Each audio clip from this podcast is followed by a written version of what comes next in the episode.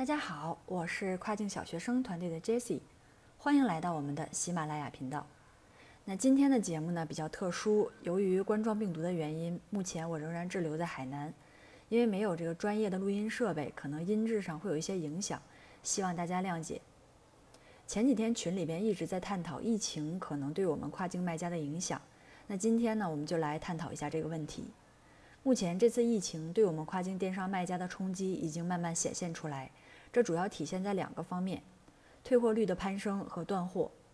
在退货率攀升这方面呢，身边已经有朋友反馈，老外开始拒收我们中国卖家的货物。对于要求退货的顾客，我们需要和老外解释清楚实际情况。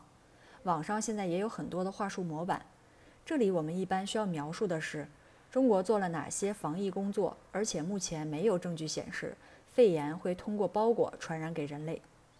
但是对于被西方媒体带节奏很多年的外国消费者，我建议还可以给他们发一些他们熟悉的西方媒体所做的报道，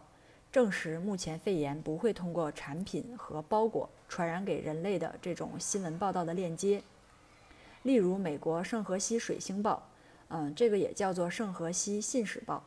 我们可以把这个截图发给他们，这里边已经报道了肺炎不会通过包裹传染给人类。到时候我也会把这个图片贴给大家。这个报纸在维基百科的全美报纸发行量中呢，它是排在了第五名。我也会把这篇新闻的全部链接啊粘贴给大家。在另一个方面的影响呢，就是断货。作为卖家，我们在供应链儿这个压力已经开始显现出来了。工厂的复工时间呢，都在原来的基础上又延期了。就拿跨境卖家产品供应链的主要集中地广东和浙江来讲，工厂的复工时间都不得早于二月九日二十四时。那落实到地方的各产业园区，复工时间就有可能会继续延迟。另外，工厂复工以后会积压大量的未完成订单，真正的正常供应有可能又要一个月左右的时间。所以，对我们大部分的中小型卖家来讲，一季度一定会面临断货的风险。这里提示大家，如果确认自己的 listing 会断货较长一段时间，为了减少断货对我们 listing 权重的伤害，大家可以在断货期间选择停售商品，暂停亚马逊对你这条 listing 断货时长的累计。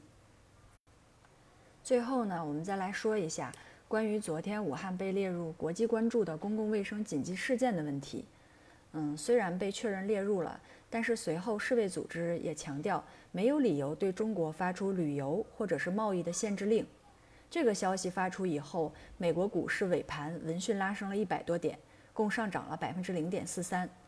这是一个非常重要且积极的讯号，那说明资本市场对世卫组织做出不对中国进行贸易和旅游禁令的建议表示明确的欢迎，同时侧面给出了外界对武汉肺炎可控的前景的一个判断。那通篇看下来呢，世卫组织并没有说过将中国定义为疫区国，而且世卫组织定义的国际关注的公共卫生紧急事件，每三个月就会进行一次复核。总之，疫情对我们的出口贸易确实是会有影响，目的国会加大对中国出口货物的检查力度，通关时效上呢也会延长，嗯，我们卖家的这个断货风险也会加大，但是不至于禁止贸易活动。美股的表现就是一个非常积极的信号。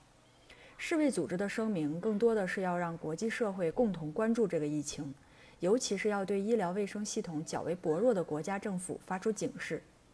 所以，大家在这段长假期里一定要调整好心态，注意个人防护。这个时间呢，也是对知识复盘和学习的好机会。在疫情的战役结束以后，会是一个新的发展期，大家一定要加油。